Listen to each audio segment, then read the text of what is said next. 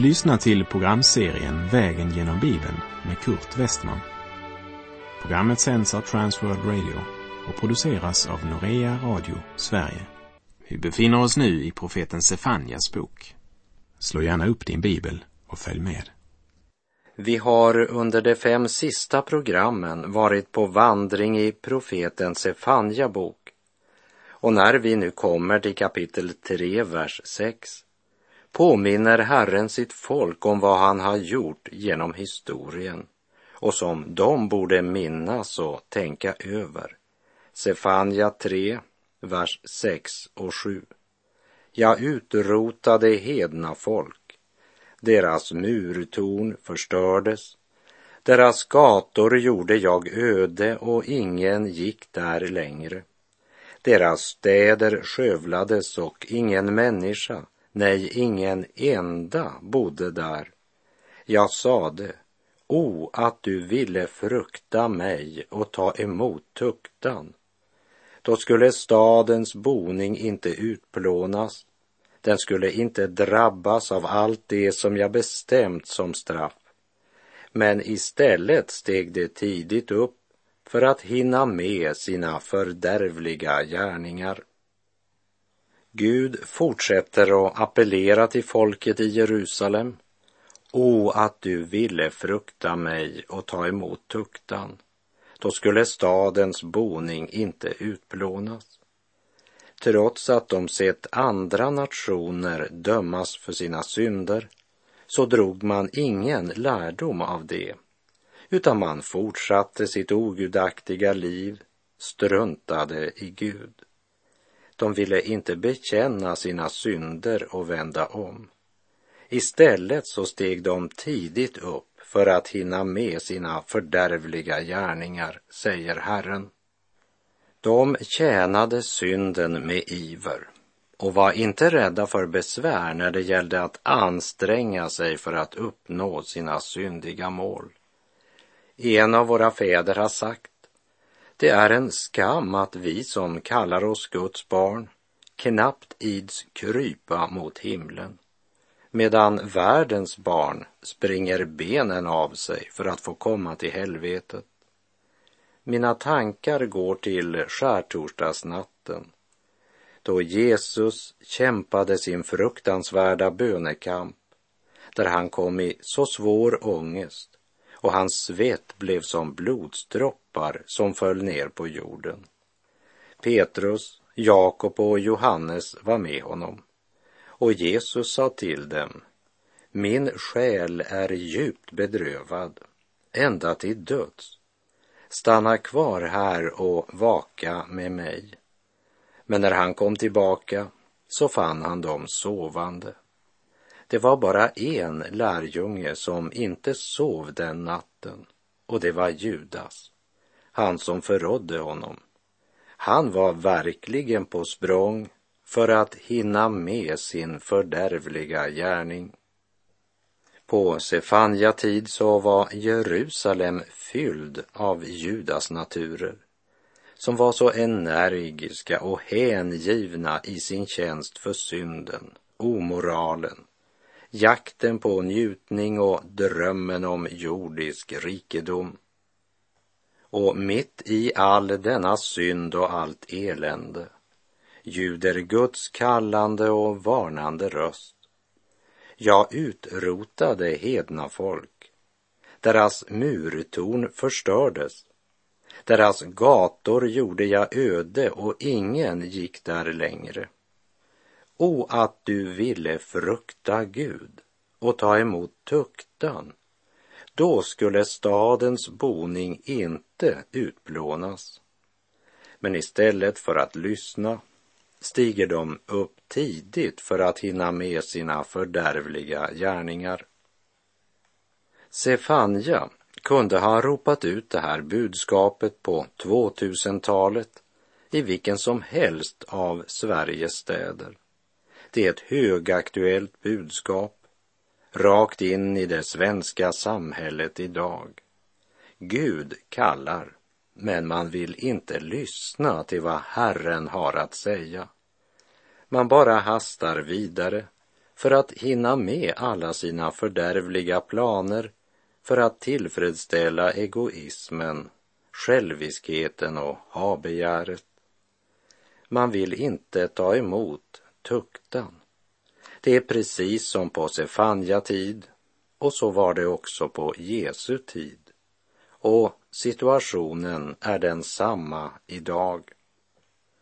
Ändå inbillar världsmänniskan sig att de företräder något nytt. Men vare sig de kallar det för den nya moralen eller för framåtskridande eller utveckling så är det samma gamla visa. Det är synden. Den övermodiga och stolta världsmänniskan kallar det för den nya moralen. Bibeln kallar det för den gamla människan, eller köttet. Medan Gud i kärlek kallar Jerusalems invånare och säger att om de bara lyssnade till Herren och vände om skulle deras stad inte utplånas. Men de trodde inte att det någonsin kom att hända. Inte här, inte i vår stad, inte nu. Orden om att de inte ville ta emot tuktan, det siktar nog först och främst till de hedna nationer som tidigare blivit dömda av Gud på grund av sina synder. Och Herren ber Jerusalems unga och äldre ge akt på hur det gick för dem. Även de hade blivit kallade till omvändelse jag sade, o att du ville frukta mig och ta emot tuktan. Då skulle stadens boning inte utplånas. Den skulle inte drabbas av allt det som jag bestämt som straff. Men istället steg de upp tidigt för att hinna med sina fördärvliga gärningar. Och därför så utrotades folkslag och deras murtorn förstördes. Skulle inte Jerusalem och Israel inse att detsamma kommer att hända med dem om de inte vänder om till Herren? Vi läser Sefanja kapitel 3 och vers 8. Vänta därför på mig, säger Herren, på den dag då jag står upp för att ta byte, ty detta är mitt domslut. Jag skall förena folk och samla kungariken för att utgjuta över dem min förbittring, hela min vredes hetta. Ty av nitälskans eld skall hela jorden förtäras. Man ville inte dra lärdom av vad som skett med andra nationer som hade drabbats av Guds dom. Man ville inte ta emot Guds tuktan utan man fortsatte och syndade ännu mer. Man struntade helt i Herrens kallelse. Man ville inte lyssna till Herren Gud. Då är det inget mer jag kan göra, säger Herren. Då återstår det ju bara för er att vänta tills domen verkställs och jag utgjuter min vrede över synden och syndarna. Men då är det för sent att vända om. Då återstår bara att skörda vad ni har sått. Ty av min nitälskans eld skall hela jorden förtäras. Det är situationen. Den jord på vilken du och jag lever går med ilfart mot domen. Fastän ingen vill tro det så hastar vi alla mot domen. Människosonen skall komma i sin faders härlighet med sina änglar och då skall han löna var och en efter hans gärningar, står det i Matteus 16, 27. Guds domslut står fast. Den helige och rättfärdige Gud skall en dag döma synden, också i ditt liv. Så bered dig att möta din Gud.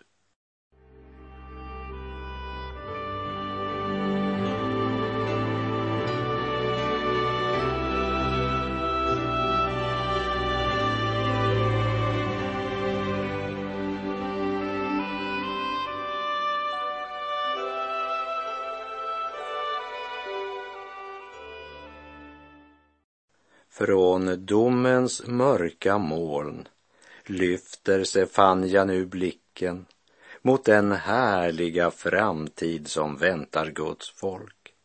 Och här går mina tankar till det Paulus skriver i Romarbrevet 8, vers 17 och 18. Men är vi barn är vi också arvingar. Guds arvingar och Kristi medarvingar, lika visst som vi lider med honom, för att också bli förhärligade med honom. Jag hävdar att den här tidens lidande väger lätt i jämförelse med den härlighet som kommer att uppenbaras och bli vår. När Paulus säger lika visst som vi lider med honom så betyder det inte att vi måste lida för våra synder.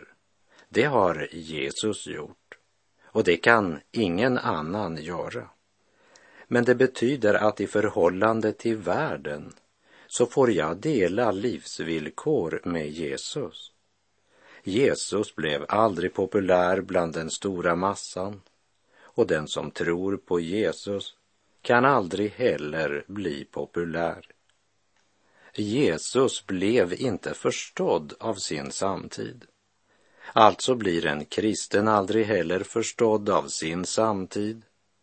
Jesus blev förföljd och hans lärjungar blir förföljda för Jesus skull. Men delar vi lidandets villkor här i världen tillsammans med Jesus kommer vi också att dela den kommande härligheten tillsammans med honom. Och nu lyfter Sefania blicken mot den härlighet som väntar. Därmed så är stormen över för Sefania-bokens del. Boken började med mörka moln och budskapet att Gud straffar synden och dömer syndaren som inte vill omvända sig. Sefania bok talar om två former för dom. Domen över Guds folk, som är en dom till tuktan, fostran, omvändelse och bättring.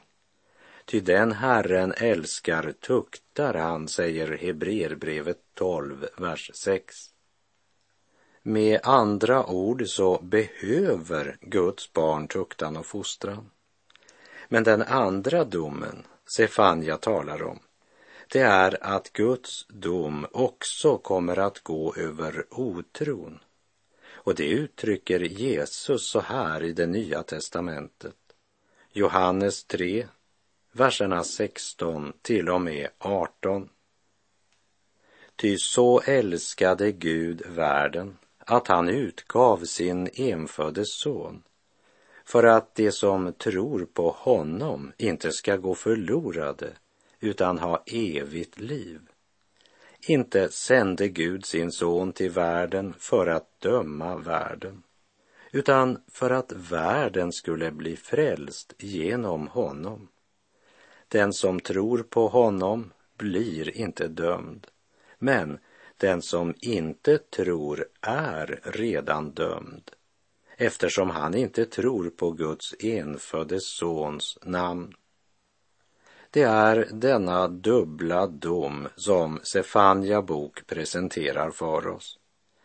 Men den verklighet som är osynlig för ögat blir ofta mycket overklig för den som lever i synd. Man förtränger både livets och evighetens allvar i jakt på rikedom och personlig lycka. Men istället för lycka inhämtas man av meningslösheten och tomheten.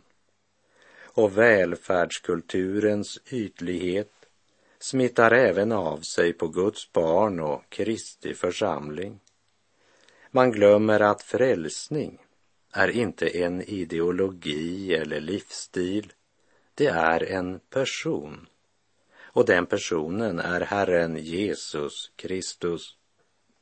Herrens tjänare som på ett förunderligt sätt förenar lidande och triumf för att kunna ge frälsning åt alla människor. Men vi försöker få del i korsets kraft samtidigt som vi gör allt vi kan för att undfly korsets smärta. Och vår egoism gör oss blinda för att trons liv är delaktighet med Herrens lidande tjänare. Men är vi barn är vi också arvingar, Guds arvingar och Kristi medarvingar, lika visst som vi lider med honom, för att också bli förhärligade med honom, som det står i Romarbrevet 8, 17. Sefanja blundar inte för verkligheten. Han förtränger inte sanningen att Gud dömer synden.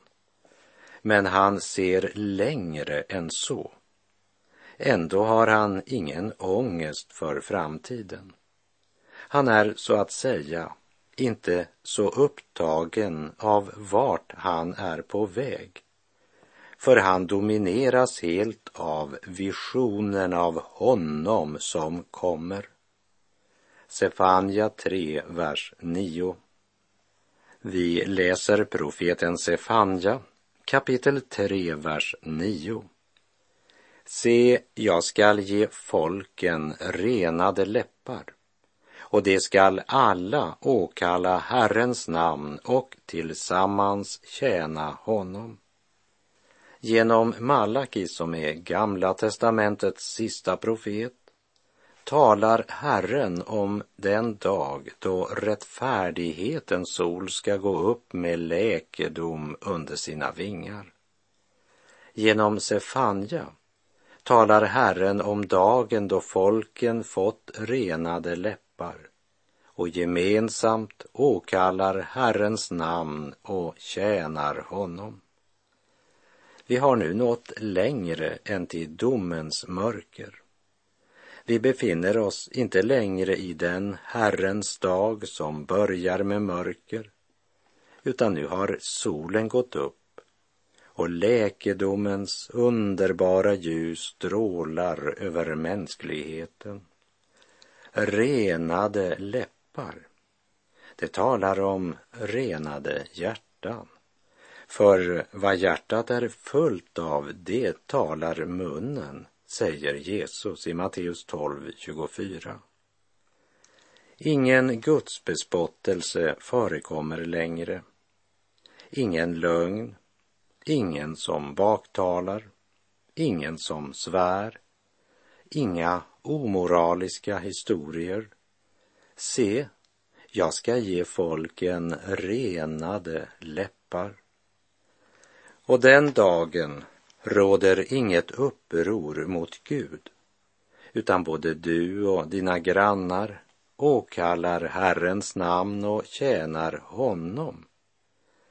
Det är han som då står i centrum i allas hjärtan. Och Sefanja förkunnar att det är den framtid som kommer efter domens mörka natt. Här vill jag än en gång påminna om att Jesus sa att den som tror på honom blir inte dömd, men att den som inte tror redan är dömd eftersom han inte tror på Guds enfödde sons namn. Och Apostlagärningarnas fjärde kapitel, vers 12 säger Hos ingen annan finns frälsningen inte heller finns det under himlen något annat namn som givits åt människor genom vilket vi blir frälsta.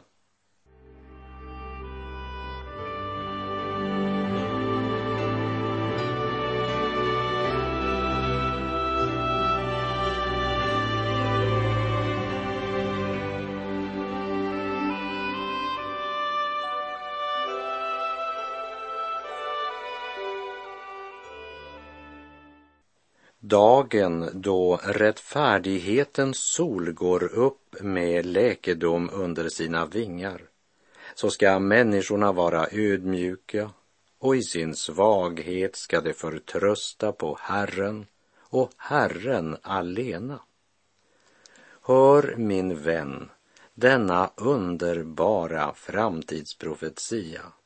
Sefania 3, verserna 10 till och med 13.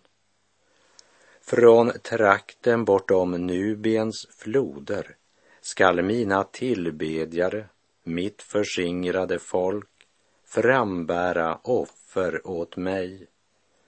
På den dagen skall du inte längre blygas för alla de överträdelser som du har begått mot mig.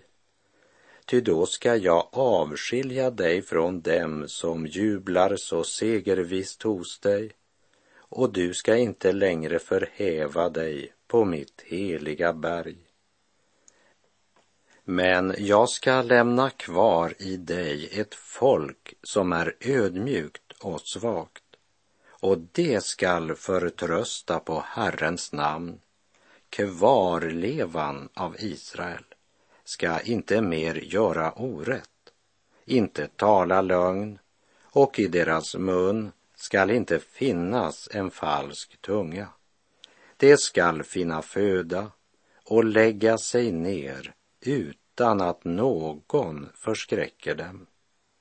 Det talar om nationen Israels framtid och om framtiden för alla dem som genom tron blivit Abrahams barn.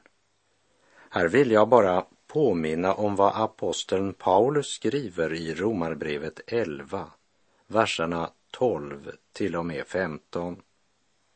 Och om Israels fall har varit till rikedom för världen och deras fåtal varit till rikedom för hedningarna, hur mycket mer ska då inte deras fulla antal vara det? Och till er hedningar säger jag, som hedningarnas apostel, sätter jag mitt ämbete högt i hopp om att väcka mina landsmäns avund och frälsa några av dem. Ty om deras förkastelse betydde världens försoning, vad ska då inte deras upptagande betyda om inte liv från de döda? När babylonerna förde bort Juda och Jerusalem i fångenskap så tog man slavar som bortfördes i tre omgångar.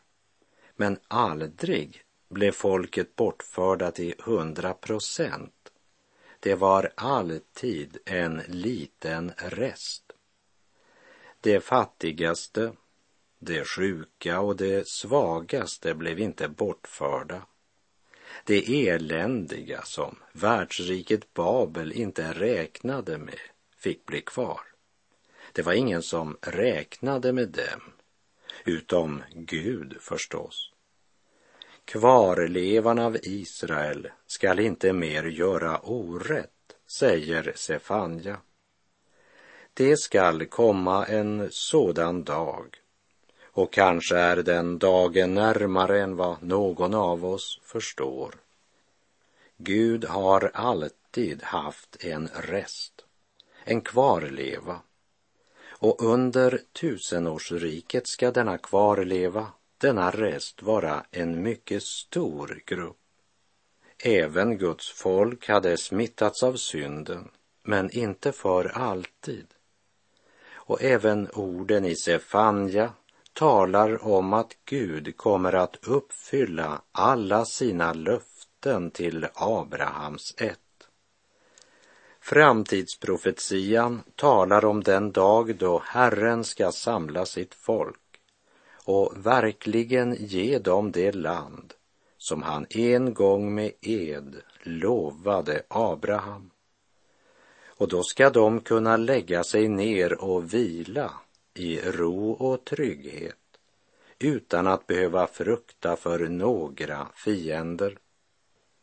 Och att eh, det löftet ännu inte är uppfyllt, det skulle väl vara ganska uppenbart för de flesta.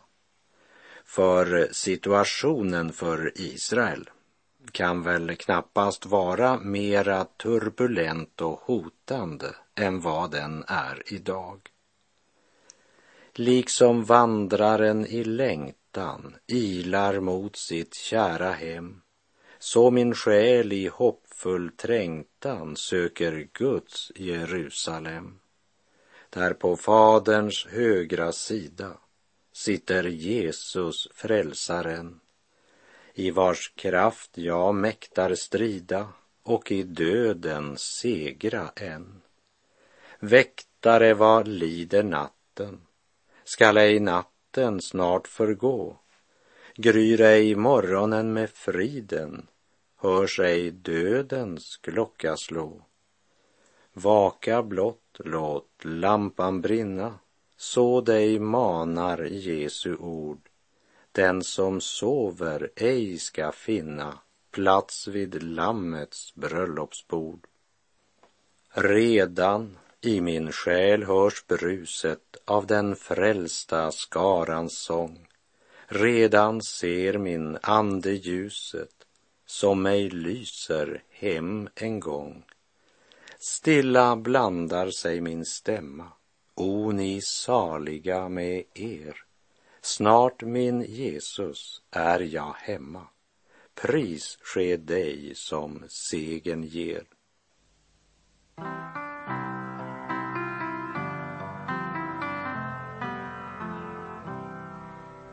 Snart en morgon bryter fram.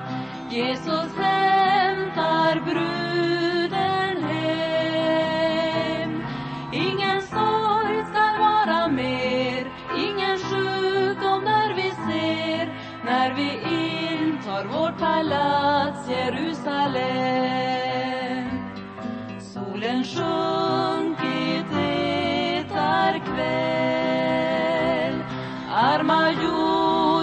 farväl, farväl. All din glans skall svinna hän Vi består i himmelen. Där skall sången brusa från vår frigjord själ. Livets eld som klar kristall.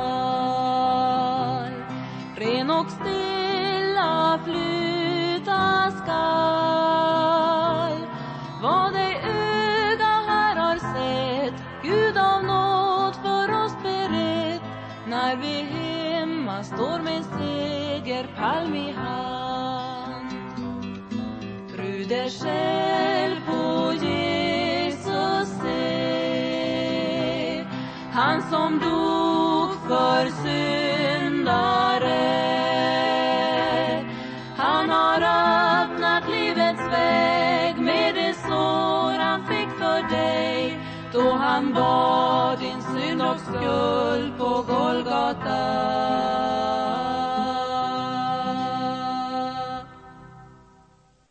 Herren vare med dig. Må hans välsignelse vila över dig. Gud är god.